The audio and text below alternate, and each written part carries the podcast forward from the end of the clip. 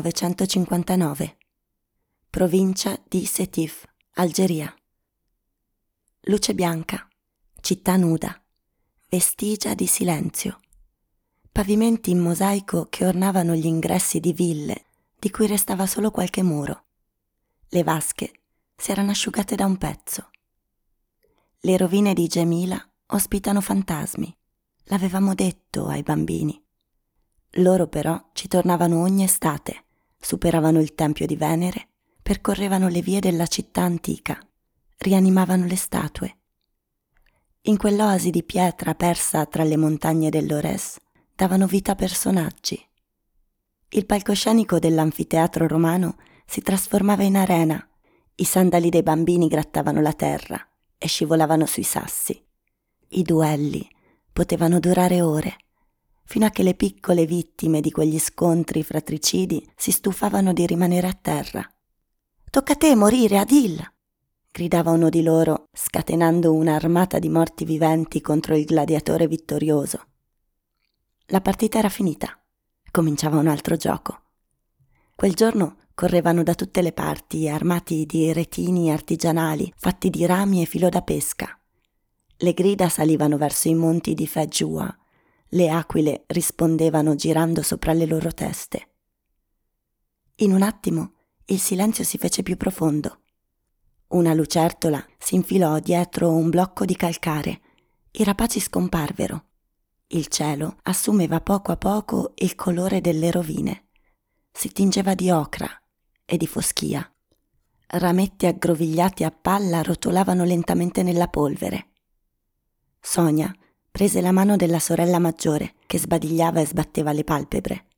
L'aria si fece pesante, densa.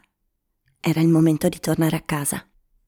Al villaggio, più in alto sulle montagne, Naja riconobbe il vento. Stava tessendo e il paniere le volò qualche metro più in là. Gli uomini scesero di corsa nella valle. Dovevano fare presto. Da un momento all'altro la tempesta di sabbia avrebbe soffocato Gemila al loro arrivo il sole era sceso sulla terra, una nebbia rossa e incandescente ricopriva le rovine. Era un incendio senza fiamme, una nube ardente. I padri avanzavano a fatica, si afferravano alle colonne, gridavano i nomi dei figli, ma le loro voci erano coperte dal sibilo dello scirocco. Uno degli uomini riconobbe in lontananza un panno bianco. Erano i bambini al riparo dietro un muretto, sani e salvi, ma morti di sete. Mariam stringeva tra le braccia la sorella. La madre le aveva detto: Sei la maggiore, ti affido Sonia. In realtà Mariam non era la maggiore. Prima di lei c'era stato Ismael. Un'angina pectoris se l'era portato via quando aveva tre anni. Un evento quasi banale in quella regione arida d'estate e gelida d'inverno. Da allora Naja aveva avuto solo femmine. Mariam, Sonia e Nur, ancora neonata. Appena li vide si precipitò incontro ai bambini sollevata. Il vento era calato. Dette loro latte di capra, che bevvero d'un fiato, e sbrogliò i capelli delle figlie, lunghi quanto i suoi.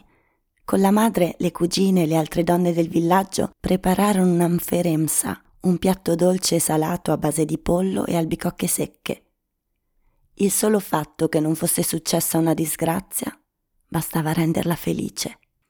Naja aveva solo 26 anni, ma viveva già nell'angoscia della perdita. In quel luogo tutto era estremamente fragile. Il marito Said aveva lasciato l'Algeria sei mesi prima. Era stato selezionato tra centinaia di altri giovani per andare a lavorare in una fabbrica di automobili nella regione di Parigi. Una mattina il reclutatore si era presentato al villaggio e aveva scelto i più robusti, quelli che avevano le mani già segnate dal lavoro. Il più grosso timore di Naja era che non tornasse, come molti di quelli che erano andati in Francia, come il fratello di Said, Kader, che aveva sposato una francese. Said trasudava a salute, era muscoloso, bruno, con i lineamenti sottili, quasi femminili e occhi azzurro scuro, ed era un bravo lavoratore. Forse neanche lui sarebbe tornato. Forse l'avrebbe lasciata sola, con tre figlie da accudire. Corse a scuola, dove la maestra aiutava le donne a scrivere le lettere. scrisse a Said di tornare presto. Non piove da settimane, il raccolto non è buono. Brahim dice che i semi sono troppo piccoli per essere venduti al prezzo del grano. Mi ha offerto metà della cifra. Ho provato a trattare, ma non ha voluto sentire ragioni. Ho quasi finito di tessere il tappeto. Mio cugino Kamel ha trovato un compratore a Costantina. Mi anticiperà i soldi. Le bambine stanno bene, ma Nur piange tutte le notti. Non è facile. Torna presto. Torna, per piacere. La maestra si fermò. Non c'è più spazio. Vuole dirgli che lo ama? Naja le strappò il foglio dalle mani. No, signora. L'amore è roba da francesi.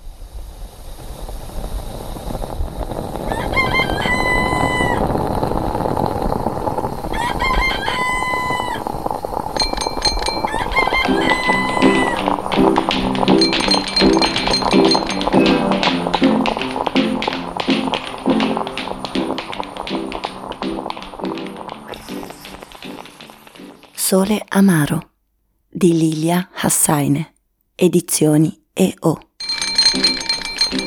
Lunedì intro. Entrare nella settimana con le prime pagine di un romanzo. Legge Marta Marchi, Samba Radio. Sceglie il romanzo.